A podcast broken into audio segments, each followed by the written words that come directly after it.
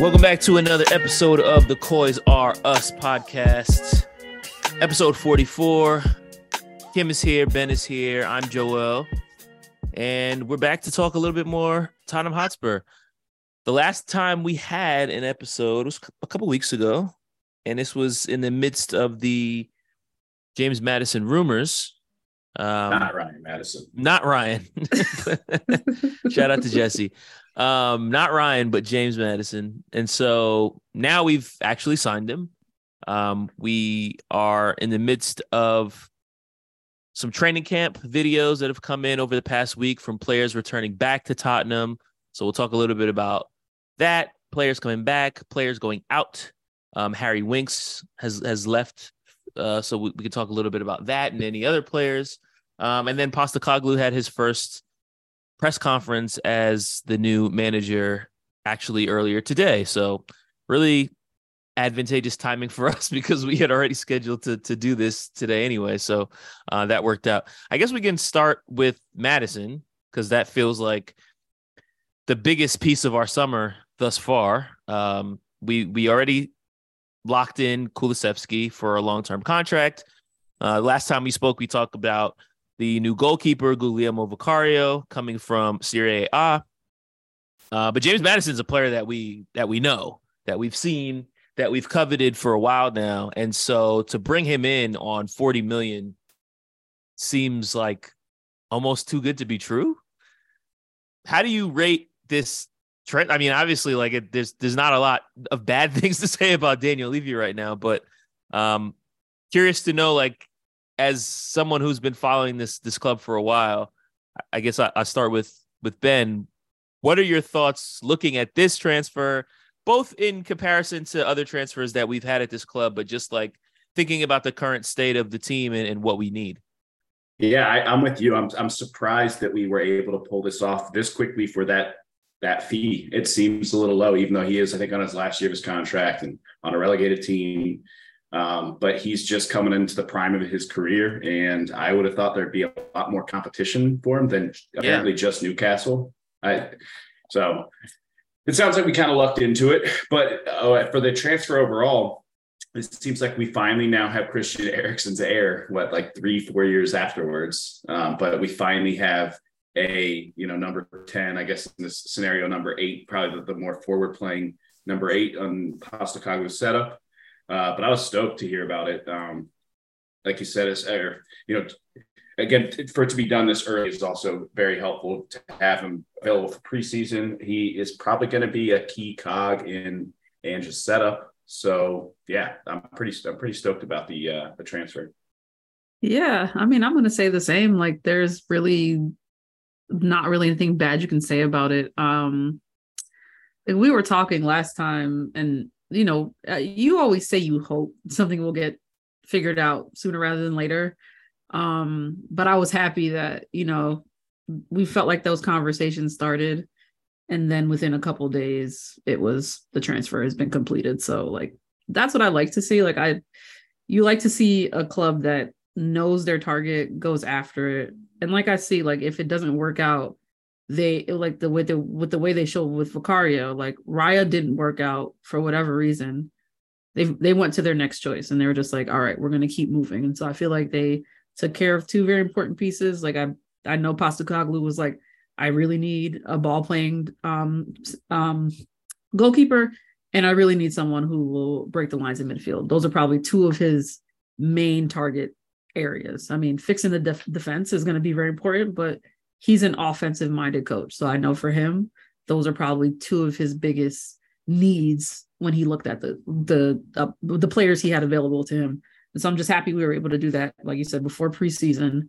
Um, interested to see what happens with the defenders. Um, you know, I you keep hearing that personal terms have been agreed with both of them. It's just trying to figure out what the what the clubs want. And so um yeah, I still hear like both of them are in play. So I, I guess it, we'll see who we get out of Tapsoba or um, VDV. Is it VDV? Van, Van de Ven. Yeah, Van de Ven. Yeah, Van de Ven. Um, so yeah, I, I mean, I think either of them would be good pickups, but in general, I think Tapsoba was a little older. He'll probably cost a little more. Um, but I've I feel more.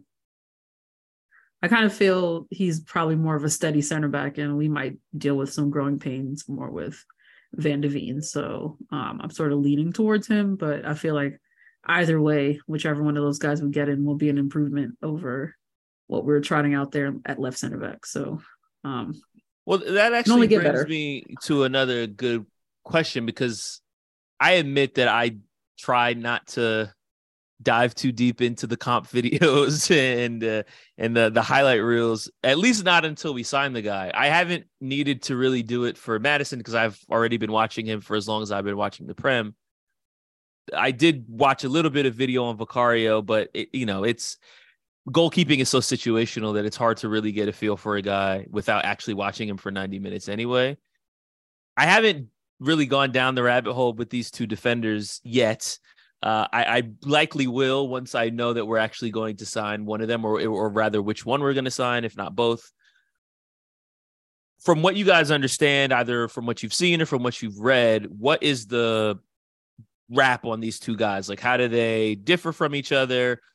or maybe we'll start with Van de Ven because it sounds like negotiations with him are going pretty well. Um, Fabrizio Romano actually tweeted a couple hours ago that we were advancing in talks with Wolfsburg and the, the clubs were really close to agreement. So I think the last piece is just getting him and his team to sign on. So it sounds like that one's further along than Tapsoba. What do we know about Van de Ven?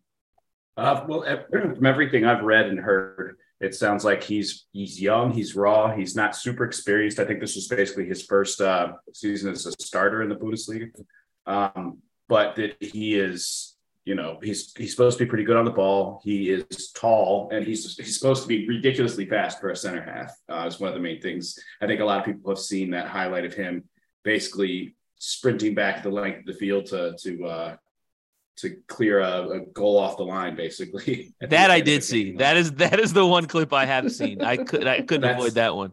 Yeah, yeah. So I mean, everywhere. it sounds like they're both probably like Kim Kim was saying, going to be upgrades either way. I would be a little concerned about for both the goalkeeper and defender having to go with option B in that that option B is younger and less experienced.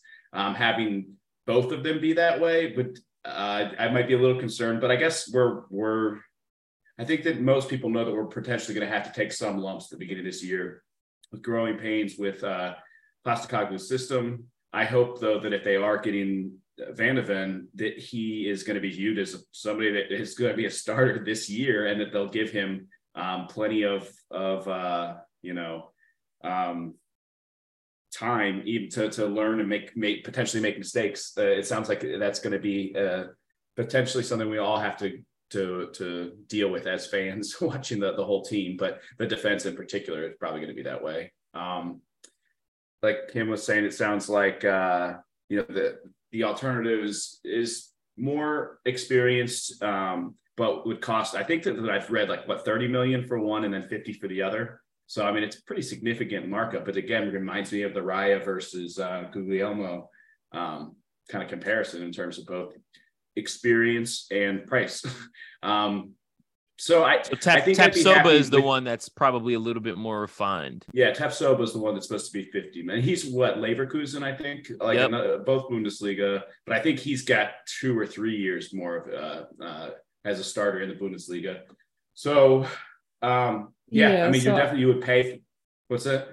I'd say like I've just seen like some Bundesliga like sort of like graph charts. Um, and one thing that stands out for um, Tapsoba over Van de is his um, progressive passing distance. So he's more likely to uh, get a pass through midfield or over midfield than Van de is. So he sort of probably do some of the stuff that like Toby does, and he also can carry the ball pretty well. So he'll like sort of be the, the center back, sort of like what Romero does, and comes out of defense into midfield with the ball. So two two attacking center halves seems a little risky, but I guess that's two guys that, that yeah. constantly leave their position. Yeah, right. But if they're if they're both faster, then you know that that's, that's where true. you can make up for some of your um attacking this. Well, but that what what what I mean, honestly, what our coach wants us to do is be that attacking. So we're gonna see guys push up consistently. I think so overall, though, I would I, I do hope that we end up with Tapsoba, but I also feel like VDV sounds like a pretty that would not be a, a terrible uh, result either. It would be great if we got both of them, but I don't think we're looking to spend that much money on center backs. yeah. It sounds like there were another couple options for the backup. Uh, what I can't remember what's the guy's name Tosin. I can't remember his first name now. From Uh, Fulham. Yeah, he's on Fulham, I think. Oh, I know who Um, you're talking about. because that would he's homegrown apparently, so that would be good. Obviously, Longley has familiarity with players. That could be a, another option there that I've heard about. Um, and really, just quickly to circle back on the James Maddison thing, just because I forgot to mention this, and I, I know it's obviously out there, but not just the price and the age and the profile, and it just seems like such a good fit. But again, he's also English. He's homegrown. He he he checks basically every single box that we could have wanted there. It would be great probably to get that box checked with uh with the defender too with with uh Tosin um just because we I guess we don't have to deal with it in the Premier League but we don't want to you know we lost Winks which also that's another part with the the Maddison deal that that deal looks even better when you think about the fact that we gave Winks away for 10 million that's all Yeah. Um, That's incredible. 30 million and Winks is a pretty pretty good deal, even though they're supposed to be pretty separated. But anyway, my my point being is that it sounds like a lot of the names for the defenders are promising, and I it sounds like potentially this would be one would be better than the other, but no matter which way we go, we're going to end up with something that's going to be a, a, a pretty decent upgrade over what we have.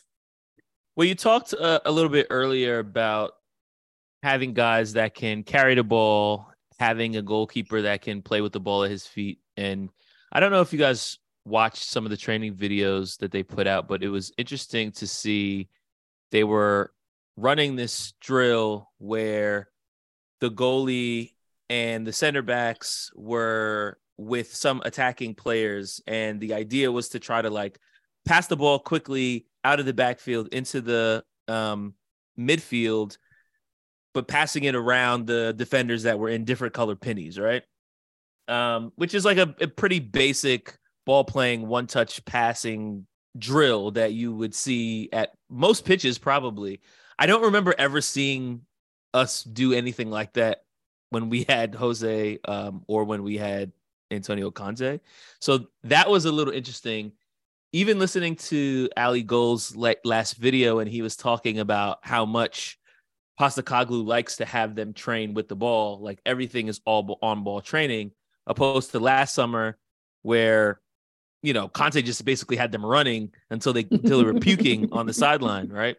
And so I think some of it is obviously it doesn't really mean anything until we actually see it played out. But I think it is interesting to even now in July to kind of get guys comfortable and under the understanding that like you're gonna have to be comfortable playing against the press and passing the ball quickly and creating some of that muscle memory early on, I think could be really helpful. I think one of the things that Spurs fans have noticed over the past two or three years, maybe even a little bit longer, maybe even going back to Poch, to be honest, some of the lack of creativity when it came to playing against different type of defenses. Like we we had a certain way that we like to play, and when guys jammed us up or when teams played a different type of setup, uh, offensively we got really stagnant. We didn't know where to pass the ball to. There was a lot of lack of movement. And that's something that has been an issue probably since the 1920 season, if I'm thinking about it. Um, even when we were scoring a lot of goals under Conte at the end of the 21 22 season, it did feel like a lot of those opportunities were being created on the counter. And so I would be interested to see our team play with a lot more like internal triangles and a lot more one touch passing that could got, get guys more comfortable playing the ball out quickly instead of like holding the ball and looking for the perfect pass, which really just allows the defense more time to set up and stop you from making that pass. So again, like it's it's very early and I'm not going to like draw grand assumptions based on a training video, but I thought that was interesting to kind of see, especially with Lloris there in training, playing the ball out of his feet, doing one touch passing drills. That I know I'd never seen before. I guess the other thing that was mentioned was Winks going for 10 million, which I I definitely did not see coming. I don't know that might be more surprising than than the incoming for 40 million for Maddison. Having him come in is obviously like it, it feels like a dream signing. Like it's he's one of those guys that you would talk about during the season, like, oh, I wish we had him. And you, it's kind of a throwaway thing to say because you don't really think it's gonna happen, but like he actually signed with Spurs and he actually seems really happy about it. Obviously, his team just got relegated, so I'm sure on some level he's happy to just be in the Premier League again. But this doesn't seem like one of those coercion type signings where we had to like convince him to come. And I think a lot of like what we were saying about Postecoglou coming and actually wanting to be there and actually feeling like this is a step up in his career. I feel like a lot of that same mentality is is kind of being seen in the way that Maddison seems to have really bought into like being a Spurs player. And I think that's going to like actually mean a lot at the end of the day. Like there are a lot of players at Spurs right now who don't want to be there. Hugo's one of them. He's already made that pretty clear. Apparently there's now um talks with I can't remember which team um is looking at potentially signing Davinson Sanchez. So that could be another player that's on his way out. Uh, it's Galatasaray. I think they're in Turkey. So they're currently looking at potentially wanting to sign him. They sent out a verbal proposal today.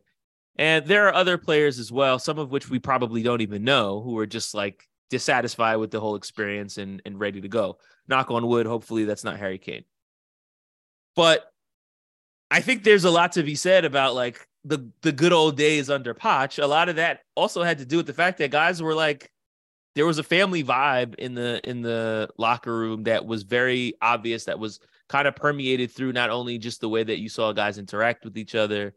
Um, but i think a lot of good teams have that and we haven't had that in a while. And so I, I do think that there is something to having players that actually want to be there versus the guys that are just waiting their contracts out and, and kind of hoping for another opportunity somewhere else yeah, no, I, it, it sounds like one of the. Uh, I mean, you can already feel it for the fans um, in terms of our excitement over having a manager that just seems more positive than our last couple, and just uh, you know engendering more um, good faith, I guess, because both Mourinho and Conte, especially towards the end, just start seem so cynical, and and it's it's hard to imagine having a good clubhouse culture, for lack of a better term, but a kind of, you know, a, a, cohesive clubhouse when you have a manager that acts like that, especially Conte, again, especially at the end. Um, so I, I, it seems like the impact of Ange is going to be just almost immediate in terms of of bringing up the players' spirits in general, um, and hopefully kind of fostering more camaraderie uh, and yeah, I agree also again with Maddison. I mean, that seems to have been a big part of maybe why we were able to get that deal is that he wanted to come to Spurs. Um, and I'm all for it. You know, I, th- I think it's it's it's going to make things smoother and everybody happier if everybody's actually happy to be there. Uh, I mean, it looks like even our our guy in Ndombele is uh is is, is putting right. his best foot forward right now. All right. So okay. I have I'm not gonna I'm not gonna read too much into that yet. You know, we'll give that a little bit of time, but it's it's it's really good to see people happy to be there instead of it feeling like a military uh, installation or like whatever whatever it was like under under especially again Conte. But um yeah, it's just it's it's it's fun to have it seem like we're we're back towards that kind of more just positive atmosphere, both among players and fans, seemingly. Yeah, and I kind of feel like just with pa- like um his like aura is just it's sort of like you know it's gonna be hard it's gonna be a lot of work but like we're gonna enjoy doing it and I, I kind of feel like that's how he's just gone about how he talks to the players is he's like obviously this stuff's to be hard it's to be a change for you guys but I see where this can go and I see like what this can do for you guys. And so I I feel like he's just got a a little more of like a dad energy than Conte or Mourinho did. And um it just seems like it's going to be good for the club in general. Um, sort of just like a reset of a culture. And I hate saying that sometimes, but it it does kind of feel like that way. Even when he's not very positive, it doesn't sound like doom, doom and gloom. And I feel like we're a little too up and down with um with our emotions with our past two managers and having someone who's just even keeled most of the time. And like obviously he'll have his moments where he'll get upset, but I feel like going about things, he'll be more measured in, in what, what at least he does in the media. And I feel like that kind of stuff just can do nothing but help a club. So, um, yeah, I think it's also like a sense of sincerity. And maybe that just means he's he's really good at faking it and I can't tell, but I think particularly with more so with Mourinho than with Conte, everything about him seemed a bit performative, performative. right? Like he he was yeah. always very aware of when the cameras were on and he played he played to the cameras and he loved the press conference because that was his opportunity to get his bars off. And that's just who Jose has always been since since we've known him.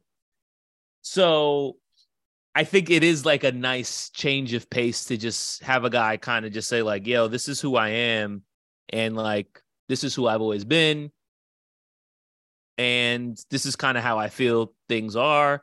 Not too high, not too low, like you said.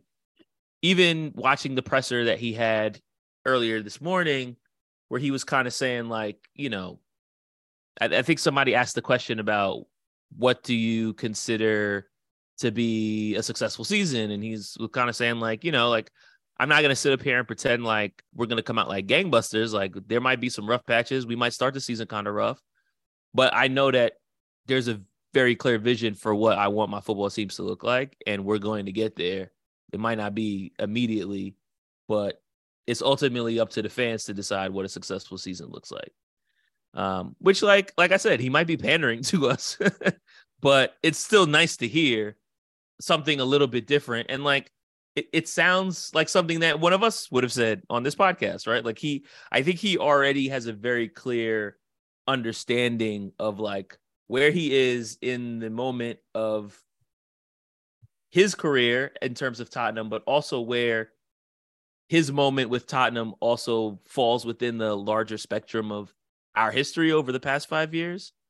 Um, and I even believe like he he even mentioned Conte at one point where he was saying like, you know, people aren't really gonna fully understand my experiences elsewhere. Um, the same way that I'm not necessarily gonna understand exactly what happened here under Antonio, and like that's not really my job to judge what happened. I'm just here now to kind of figure out like how I can make this work with the team that I have with me. And I think that is the best way to do to do it because we're kind of in a reset season. And I think on some level, he's almost he has to his advantage the fact that we've had our worst season in like the last decade, right? So it's not like we just finished third and now he's coming in and the expectation is Champions League. If we finish seventh or sixth or maybe even eighth again, I don't know that it's going to be um, the, the pitchforks and torches are going to be out as much as they might have otherwise been. Number one, because of how poorly last season went, but also number two, I think watching the sort of negative defensive football that we've had that people just really didn't take any joy in, even when we were winning games. If he can provide a different sense of playing football that's going to make people more excited there was a uh, another video that he did where he was being interviewed on Zoom by a bunch of fans, and somebody was saying that like, "Oh yeah, I'm a Spurs fan, and I watch from wherever, somewhere else in the country, and I have to wake up in the middle of the morning, and and sometimes you know it's it's not so much fun to wake up in the middle of the morning." And he said, "You know, I I can guarantee you." We, we might not always win every game, but you're you're never going to be bored and you're going to be having fun when if you if you turn it on.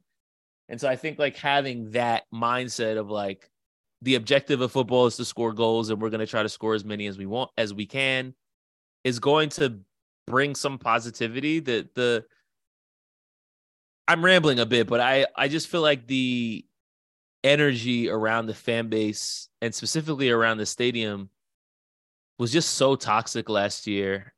and people kind of reached a point of apathy by the end of the season. And so just to get people to care again and to not dread turning on the match, I think is is already kind of a sign of a successful season, if nothing else. Yeah, no, I, I, think that's true. The fact that I'm like excited for the season to get started again, I think is a testament to right. It, just from my perspective. Like you said, I if I, I mean I can't even imagine I don't I yeah, I mean obviously we wouldn't have contact the way that season ended, but if we just had a coach that was less inspiring at this point, which um yeah, I just I'm looking forward to seeing how we play. It, uh, the, the, the signings we've had so far, even the people that we've been going after, are all really encouraging. You know, it just it seems like compared to how I felt a month or two ago, where it just seemed like Tottenham was a in disaster mode basically, and it just seems like in the last what six weeks, eight weeks, they've really got their shit together quickly. And uh, I mean, I know it's things can change quickly, as evidenced by this and other things, but I'm I'm definitely much more optimistic about next year and the coming years in general than I have been for a while, and I that I more so that than I thought I would be two months ago, we'll say, or three months ago, as, as we were going in that tailspin. So, and you know I, what? Also, I would say hats off to Daniel Levy, honestly, yeah. Because even like what you were talking about earlier, I don't remember if it was you or Kim, but talking about the idea of like hey, we wanted Raya, we didn't get him, we got the next guy. We wanted Maddison, we went out, we got him, we negotiated it, we figured it out before July. And now we're looks like we're getting ready to sign another center back. And then there's also Manor Solomon, who's supposed to be getting announced this this week. We mm-hmm. haven't even talked about him, who's yep. supposed to be another. What is he like a, a winger? Yeah, yeah, he's a more like a left winger, so he'd probably be Sonny's backup. Right, and so like that's also another thing that's going to be really nice to have if we don't want to have the same players play 38 games. So well, like, and, and, and, you know, but I like, mean, just me. just being able to like change a game at minute 60, like also, also, well, yeah, that would be uh, helpful. And here's another thing: like if we had gotten Manor Solomon, or like how we did get Danjuma under Conte, it doesn't really fill me with any kind of any kind mm-hmm. of sense of, of something good happening because he's not going to play him. We just know this. He's it, it, would it would it takes so much for them to get minutes. With Postecoglou, um, it seems like he's a lot more open towards rotation and playing different players uh, and young players. So I, I, I'm I'm much more looking forward to actually using the squad without it just being Højbjerg on the on the field for every single match for 90 minutes. I mean, he know? might not be there next year, so you might not have to worry like. about that.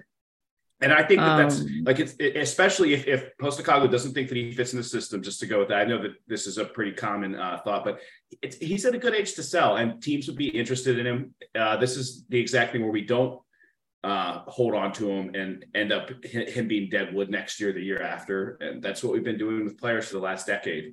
So hopefully, that's another thing that Levy can snap out of this window. Um, again, getting 10 million for Winks is a good start. I'm, i mean, I'm that's amazing. Yeah. Apparently, they're they're looking the the number for Dav right now is like nine. So if we if we get more for Winks than we get for a Dav, that would be insane. Yeah. That would um, be hilarious. But that's English text. That's that English text right there. Yeah, it really is. I, I, think the other point about it. I can't see uh, paying more than 10 million for Davinson Sanchez. I don't know who the hell would do that right now. Like, this is another one. Maybe we should have sold when his stock was a little higher. Well, yeah, right. Add him to the list. I think the other thing about it, in we, for him. We talked about like how things were with the transfers when we had Paratici. We also talked a lot over the past few months mm. about like the need for a director of football and how much we didn't want things in Levy's hands. The irony of that is, I think when Paratici was in the role, and he was infamous for having like a thousand targets and he's talking to all of them at once and he's juggling all these balls in the air at the same time.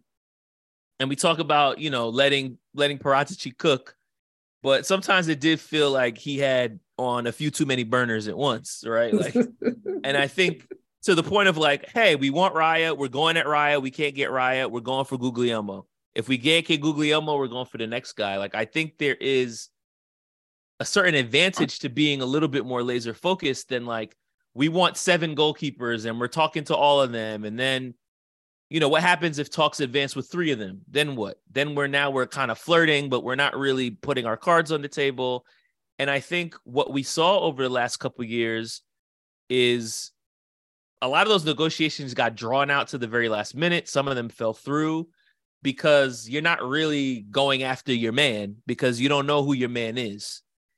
And so I, I do think that there there might be a little bit of a disadvantage to that, like him knowing all these people and talk to all these people because we weren't able to get deals done this quickly when he was running the show. Yeah, it seemed like a lot of his uh his style was almost built on having contacts, especially yeah. in Italy, yeah, right? 100%. Whereas right now it seems like I'm not sure exactly who's making the calls. I, I guess Levy, but it seems much more like data focused. Like we're establishing a profile of a type of player we want. We uh, then would would say, you know, here are our top three in this profile, or what I, I have no idea how the actual system works, but it just seems like we're probably using more data analysis to actually identify our targets, and that's what's helping us be more laser focused on exact player rather than who's a good deal or like you know who is not liking their current team that maybe we could snap up for that, that just seemed to be Paratici style. Like the way that you should be doing it. yeah. yeah. I mean, we like, get it's, it's and, true. And, it's yeah. true. I think both of those guys were in the last year of their contracts, but it's not like they were unhappy where they were. Like it's not like they were obviously like Maddison was gonna move on to somewhere. Mm. Um, but it's not like he was leaving that club like scorched earth or anything like that. It was, you know, we got relegated. I'm gonna find a, a new place to work. Um, and Vicario was probably going to get a move, but didn't have to be to Spurs. He could have waited around for what looks like is going to be Inter, but he was like, no, I like what that coach is saying, so I'm going to go there. And I feel like that's what happened with both of them. They were just like, they kind of heard what Postecoglou wanted to do with them specifically and with the team and was like, it'll be fun to be a part of that. So it's nice to have what you feel like a manager not just his name, but what he actually says is getting players. Because I feel like a lot of what Conte was was when he signed players or players said they wanted to come play for him, it was Conte the name, not so much Conte mm-hmm. the man. Well, it's like yeah. he, he relied the same way Paratici did on his his name and his experience and his you know reputation in the league and his contacts. Basically, that's why we had Perisic come in. Um, that's why he seemed to be uh, very against you know he would call people club players. You know, I mean, like that kind of Jeez. mentality is like where you're. Yeah. Anyway, we're, enough. We're, we're going to get out of the club signing game. right. Yes. Yes. So I. uh But that's the yeah, thing, no. right? Like a club signing should be your signing because you and a club should be on the same page. Exactly. So once you're yeah. calling you're a guy a club, club signing, then that's basically yeah. saying like the club wants something and I want something else. Well, At which point, like, how, you shouldn't even be there. Like, yeah, that, that, just goes back to how he always referred to Spurs as if he wasn't a member of them. You know, it's the same, yeah, same exact type of thing. But anyway, mm-hmm. like, it's basically what I said earlier. Is I'm just, I'm encouraged by what Spurs have done on all fronts for the past uh, month, month or two. May it continue. may some Except other uh, the increasing ticket prices uh, that I've heard about. yeah. yeah, that wasn't no. Great. He he left the season ticket yeah. prices the same, but increased the single game tickets. And so, like, I was reading through the numbers and basically, like, yeah, if you want to take your family to a Spurs match, if it's like you, you, your wife, and two kids, it gets very expensive very quickly. Right. Yeah, it's They're like that's like that's like a four hundred dollar day. yeah. yeah. Yeah, that's rough. I you mentioned earlier about Højbjerg, who was Mister Mister Thirty Eight games for us for the past couple seasons, and it sounds like he might be on his way out. Um, just wondering if you could give a little bit more information about what's going on with him and and kind of where things seem to stand based on what you've read. Uh, I, I think it sounds like there's some interest from Atletico Madrid, um, and it sounds like I mean, this is all, you know, who, who knows how reliable all this stuff is, but um, that he basically has, I guess, kind of been told that he wouldn't be a great fit in the system, or at least that's the way he feels. Um, I don't think he's been in training, has he? No. No, I, but he I mean, was I, on. Um, he's one of the players that um international played players. in the international yeah, players, so like and so they were coming back later. So I think like mm-hmm. Kane is supposed to come back on Wednesday. So maybe all the guys who were doing it's like three weeks post their last appearance right. internationally. Yeah. So but if there is interest and he, potentially wants to leave and he's not viewed as a good fit, you know, then I think that that's probably a good good uh, deal for all parties that are involved. Um, I think he he's been to some degree maligned over the last year or two. Um, and I think a lot of it is because he's been playing 90 minutes a game, 38 games a season, plus, uh, you know, cup games and um, and then Europe. he plays all of his international games himself. So. I think it's ground down. I yeah, yeah, I think that I, I, think that he's had a bit of tough luck, but I think that uh, plenty of Spurs fans also can see that and and would thank him for his service and not ha- have any ill will uh, if, with him leaving. And if he were to stay, to to be open to him uh, to see how he would look in this new system. But it does sound like potentially it would be, a, a, like I said, a good a good decision for all involved to do a transfer at this point in time. Uh, Spurs can yeah. recoup some money. They'll, they'll make some money off of that. Uh, Atletico will get a, a good, you know, above average midfielder. I don't think he's a, a you know, uh, yeah, world beater, but he's, he's solid. I mean, I think with Højbjerg, what's interesting is that his analytic statistics always looked better than he looked when you watched him. So it's like it, he was obviously making a bigger impact than you could always necessarily tell when you were looking at him play. It always felt like he was a little bit behind the action, like right, like he was like always like I'm trying to figure out the best way to put it, but he's not a player that you watch and you feel like he's like in control of what's happening. It felt like he was always like a step a little bit behind and then like making that pass and then like he was a little step behind and then making that tackle instead of proactive. Yeah, it didn't feel like oh the ball's at Højbjerg's feet and now like good things are going to happen. happen. And a lot of times good things did happen and a lot of times he did make the pass and a lot of times he did make the goal and I mean he scored that that goal in the the the final game of the group stage in the Champions League, right? Like he's had some some important moments that he was very directly involved with for Spurs. But I think because of the I don't know if it's just his body language, the way that he runs, or whatever the case is. like there just never seemed to be that same confidence when he had the ball at his feet the same way that it was like with other midfielders. I mean, even uh Bentancur, for example, right? Like, yeah, that guy gets the ball at his feet, and you're like, okay, like here we go. Um, well, and so yeah, like it's, I, it's almost like well, I was going to say he reminds me of uh, you know that with the when they use the descriptor a scrappy player. You hear it in baseball more than anything. Kind of a player yeah. that almost is playing above their talent level. They don't necessarily look that graceful, that athletic, whatever else. I think that that's kind of what it is. It's like he seemed like he did it mostly with heart. you know what I mean? Rather than having elite athletic ability, which I think anybody playing the Premier League is going to have pretty much elite athletic ability anyway. Right. But in, compared to the the greatest of the greats, he always looked a little less graceful. And I, I think that people picked up on that and maybe uh, gave him even more stick than he deserved. But um, yeah, yeah like, I, I, I, do wonder what he would look like in the Postecoglou system, but mm-hmm. at the same time, like I'm not that curious to find out either. like, like to I your point, like, like we have enough of the same kind of midfielders. Like, yeah, it's it's it's important to move on. I think at least one of Sarr, Højbjerg, Bentancur, or Skip.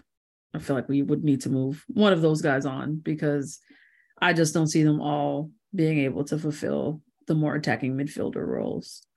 Um, so like I always felt like you had to move somebody on, and I think Højbjerg is just the one that probably has the most. He's the most saleable asset, I think, from the midfield. How do you guys feel about Skippy? Because I feel like I've I'm still pretty high on him. I know some of my friends from DC Spurs are not so much. I know that he had a few ups and downs last season and he didn't really end the year that well. I'm curious to just know like what do you guys think about him and, and how do you feel about him fitting into this system for next year? He's he's another one that I'm I'm very uh, curious to see what he's going to look like in this new system. Um, I mean, he looked really good at times, both last year and then the year before, before he had his injury situation. Uh, but I he's still really young. I mean, how old is he yeah. now? 22, 23? Um, I, I am curious to see a lot of players, but probably the some of the younger players. He, he and Sarr would be in that group that I'm most excited to see what Postecoglou can do, um, or what they do, you know, in that system under Postecoglou, I should say. Um, yeah, I, I, I definitely am not going to get too down on him too early. I think though that he's he's at that stage of his career where he does have to sh- start showing more than just promise and more consistency. Um, but he's still he's still young, so yeah, I, I'm looking forward to seeing him in this new system. Yeah, I'm uh, the same. I'm not like um probably a little more down on him than I was after he left Norwich, but um still think, you know, he can be a, a good asset to the team. So very interested to see what he looks like um in Postecoglou's system and sort of just seeing how his growth is going forward. Like I said, I think we're back in the business of truly improving players. And I, you know, hope that some of our guys just get better from, you know, better coaching. And he plays a three man midfield, right? So the yes, idea is that you have like one that's kind of a defensive anchor who can play the ball sort of like yeah, like the metronome sort of sort of like defensive midfielder. I think of right. Okay, yeah. And so like, am I crazy if I feel like Skip can play that role? Like, I feel like that's when we've seen him at his best is when he's kind of like providing cover winning balls back in midfield, and then like playing the play, playing the ball that that then leads to the forward run. Like I think I feel like that's Bissouma's job, but yes, Skippy yes, will be yes, his backup. yes, yes. Bissouma's obviously better than Skip. So where does Sarr fit in there? I mean, that's a great question, and I think that's a part of the reason why Højbjerg leaving wouldn't be that bad. Um, yeah. Although Sarr, you know, I think probably has a little bit more flexibility in yeah, in that I would probably see him as advance one of those. Yeah, like I, I see him more as Bentancur's backup than I see him as Bissouma's backup because I think yeah, I like you can play that six role if you need to, but you can also play that eight where you're kind of like carrying the ball that's something so the, I don't want Skip doing. I want so Sarr moving the ball. I want Bentancur moving the ball. I don't want Skippy moving the ball. I want him winning it. So the idea that I guess would be our, as it stands, our our ideal starting midfield would be uh, Bissouma at the six, and then Bentancur when he comes back as that kind of like box to box eight, and then the more forward eight is Maddison, I guess. And that's yeah, that that would be yeah probably my midfield. The, I mean, that's I like that. that sounds like delicious. And that, that would be the one like, that. Yeah, it sounds great. But that the question then would be so Bissouma's back would be Skip, Sarr would back up um, Bentancur. So who would be Maddison's backup? Was that like Kulusevski moving over there and having some backup? Like you can have a rotation. I'm trying to think who yeah, else. I mean, I, I think that's where you can afford to have some flexibilities. We also have all those guys coming back from loan who may or may not be staying. Is that so like, it could it could be Tanguy. You know, I hope yeah. that it's not. It could be Gio. it could be. I mean, Gio's probably more of a Bentancur type than a Maddison type, but like you know, Brian hit. I mean, he's a winger. He he yeah, can't play in midfield. I don't know. I don't know. I mean, maybe uh, Gio is out there on the right, and Decky moves in to a, as an eight. Yeah, I I think you can also afford to like hopefully you don't have all three starters out at the same time either. And so right. like if if you have enough players that can play more than one position within that midfield, then you can move it around in a way that you probably don't need like a specific backup for every single starter. And I think yeah. when you when you have that, sometimes that actually creates an A team B team dynamic that we actually don't want. So but man, the, the combination of now playing a three man midfield and ha- having Maddison, look how different it makes our midfield feel than compared to last year, where it's like just trotting no, out just, Skip, Højbjerg, Bentancur, two of those all year. Just knowing we have a guy that like can dribble through the team and you can't get the ball off him, can make just a very nice pass, can score goals. I'm just He's yeah, gonna get so many assists. Like he's gonna if if yeah. he's feeding Sonny and Kane for an entire season, yeah. it's gonna be like and then he can take pot shots whenever he wants because they're going to be backing off of him for the, for the entire game. They're going to be And so scared of Sonny making so runs in from behind. So like, good at free kicks. right, that's another thing, and and and we have and we have Porro's not too bad himself. So now, hopefully, this means we'll never see Kane take another free kick again. Porro. Do you think he could play right back in the system? No, no. Um, Yeah. uh, for me, it's Emerson all day. Um, But I mean, hey, if if Postecoglou is going to improve players, if he can teach guys to be better defenders, let's do it. We'll see. Because I mean, Can you imagine though if our defense is like him with then two super attacking center backs, and then uh and then on the left you have Udogie. I mean, and it's just man. like they're all basically forwards that happen to be playing on the back line. oh Yeah. man, that's the, yeah, that's like playing the a, one a- thing a that's zero six four. That's one thing that's like fun to think about is just like the different combinations. Like obviously we don't know who's gonna be here at the end of the transfer window or even, you know, anything, but just kind of think about who can play where. It's it is all very interesting.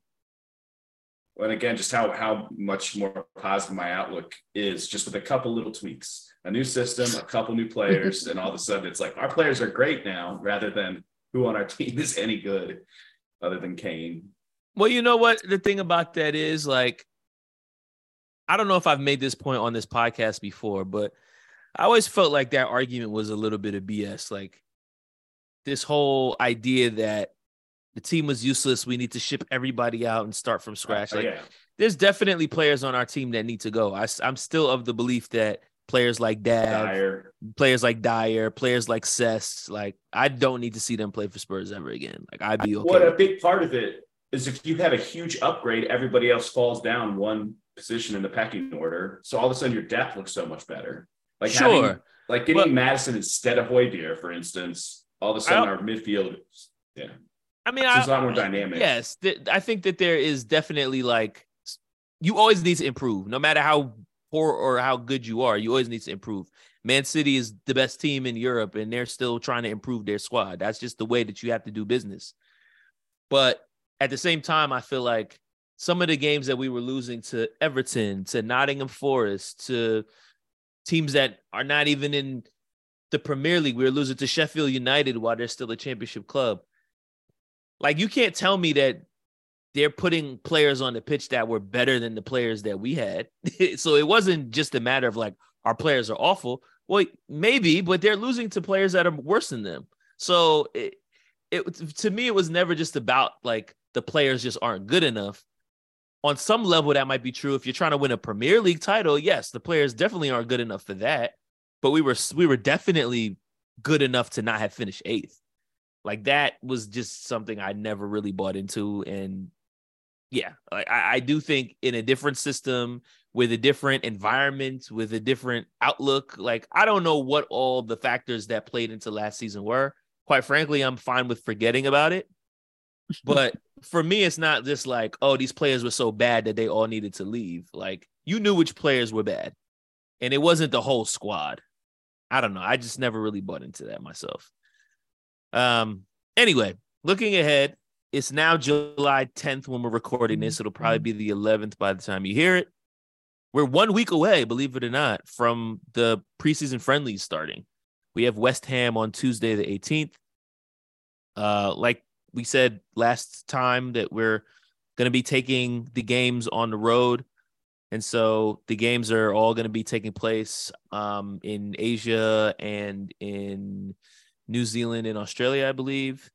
I heard that uh, the game against Roma on July 26th might be canceled because there was some confusion with their communication with the people who were organizing the event and they weren't making their payments on time or something. And Roma was allegedly going to be pulling out. So we might be actually playing three pregame matches instead of the four that we currently have scheduled. West Ham on the 18th, Leicester City, that's interesting, on the 23rd. Um, Roma's currently scheduled for the 26th, and then Shakhtar Donetsk on Sunday, August 6th, which is one week before the season starts on August 13th. The season's only a month away. Yeah, that's wild. like I, I, I'm still in off-season mode. Like I'm not. I'm not ready to start watching real games again in four weeks. That seems crazy. It seems very quick, but here we are. It's a fast summer. Well, we actually don't have any games yet, so we still have a, about a month left. We can't make predictions. We're gonna try to do better than we did last year. I think I don't, I haven't looked at the results, but I think uh, the most correct predictions was probably like four. so making those predictions is really hard. But I guess the last thing I wanted to ask from you guys is the same question that was asked of, of Ange at the press conference, which is looking ahead to the season and thinking about how the season ended last year, like what would be considered successful or like what is the bare minimum that you're hoping to get out of this season? I don't have a position in the table. I just have an idea about what I want it to feel like at the end of the season and it's more I I feel like we have a club that's moving in the same direction. I like to watch the football. You know, I feel like it's it's fun again to watch the football. And we look like we're growing towards something. Like I don't expect us to it's possible that we finish 8th again. And if what we feel like when we finish 8th is different, then I'd, be okay with it. But obviously I prefer for us to do as as good as we can. Like the goal is to get back to the Champions League. Um, but I don't look at that as like the end all be all of the season, honestly. If I feel like we're moving in a better direction. And if you can see where improvement in a few areas will take us to the next level, like that's the kind of thing you can just get behind. Um, like I say, positivity can do a lot. So more so yeah, about the way we look rather than the results. Yeah, because I feel like in his first season, it's possible that like we don't figure our stuff out for like six months. And if that's the case, but if if we're going towards the end of the season and things are just like clicking and you can see it with those players and you're like, oh, we can get better here, we can get better there. Like if that's the way we feel towards the end of the season, we're sort of like building the other way. So maybe it doesn't start that well, but we end the season on a, a really good run. And you know you can see the football being played is is fun. The guys are like getting better at, at everything then yeah going into the next season you're just a lot more positive even if you finish outside of the top four or the top six. Or yeah no, I, might be top I, five now. Uh, that's true I think I pretty much agree with that, though. It, like my only uh, qualification in terms of of place, uh, you know, on the table is just I I don't want to be threatened with relegation. Like I don't want to be in a relegation battle at any point in the season. But other than that, I'm pretty much fine. Like I don't even care if we finish 11th. And and but as long as to Kim, uh, exactly what Kim's saying is we can see where we're going and it's in a positive direction. And then obviously for the following season, you would have much higher, like you would actually care about your place in the table. But this is the whole. It's the it's the like when you this is almost more like watching a uh, when you watch preseason, right, you don't care about or a friendly, you don't really care about the score that much. You care about how you played. This is almost, I don't, I hope it doesn't actually have to feel this way, but this season is kind of like that. Like we, we know, we knew we were going to be in for a painful rebuild. This is probably the season that is going to kick off that rebuild. The beginning of the season, by definition, is going to have to be painful, you know, if, if it's actually going to um, be a painful rebuild unless we just get lucky and and everything just clicks early on. But I'm not I'm not counting on that. So what I'm counting on though is to enjoy watching them a lot more and to see things going in the right direction and hopefully us not to be in a relegation battle like after Christmas for some reason, which I, I don't think will happen.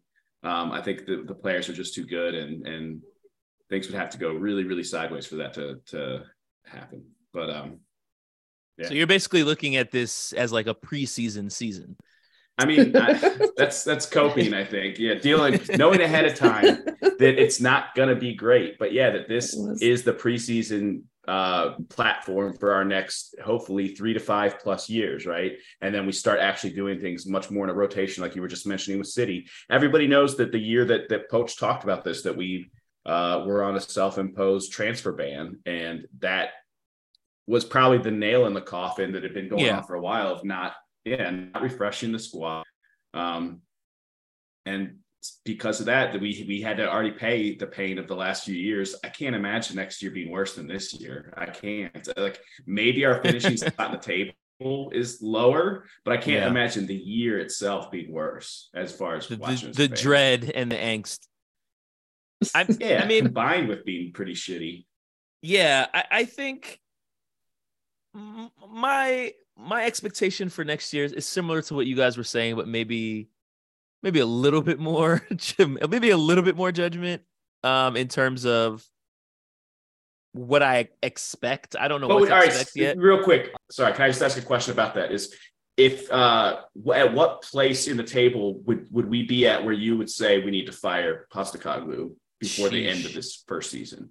That's basically what I'm saying when I'm saying like I'm I'm willing unless we're in an actual relegation battle, I'm gonna be extremely patient. I'm gonna try. What if what if we're fifteenth? Yeah, so that would be in a battle for relegation. I would say if we're below like what 12th or something, it depends on the points gap, obviously. But if we feel like we have to go on a run of games to get out of that that far in the hole, I mean, so say we're it's February and we're 15th with like a three point. I love how these negative hypotheticals here, but with a three point lead. It's a, it's like, a Spurs podcast. spot. It's fine. It's Yeah. fine. it's built in. But I, yeah, I'm just curious, like how bad we have to be in the table? Um, yeah, I don't know because it, it's a long season too, right? Like, I I mean, think right. if you're in a relegation battle, quote unquote, in mid mid January, I mean, I, like I don't know if that's a reason to panic. If, like Kim was saying, you're seeing positive signs, you're seeing Right. guys get a little bit better. just said it, seeing, it might take six months. But Yeah, six like months from the start of the season, that's like March, right? yeah, I mean, yeah, you, uh, you, you, you could be in the middle of January and be 14th, like that.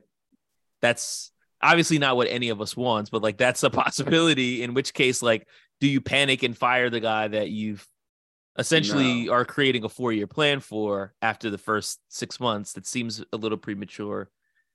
I think in Unless terms there of are other problems in addition to that, like if we're not playing well and we're getting beat, like if you don't see us going in the right direction, if it somehow becomes more toxic again, like it was last year, I don't so, see n- that. so now saying so now this be- conversation is turning into how bad can it get?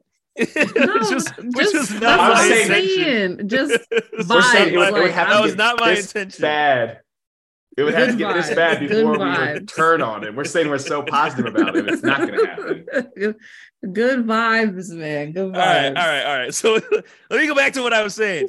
Um, what I was saying was like I, I think obviously if we if we do better than last year, then that's a step in the right direction. Even if that means instead of eighth we're seventh, like great. Um, so I I do think like on some level, yes, I'm gonna be paying more attention to how we're playing than how we're than the results. But I still want us to get results. Like I, I don't think if we play better football and we're showing great signs and we finish 11th, like I'm not sure that I'm going to be super jazzed about that, especially because that means we did a lot of losing and I think it it's going to be a lot harder for me to find the silver lining um, if we've just quite frankly had more teams finish above us than below us. So I, I do think at the bare minimum, I would like us to at least stay around eighth.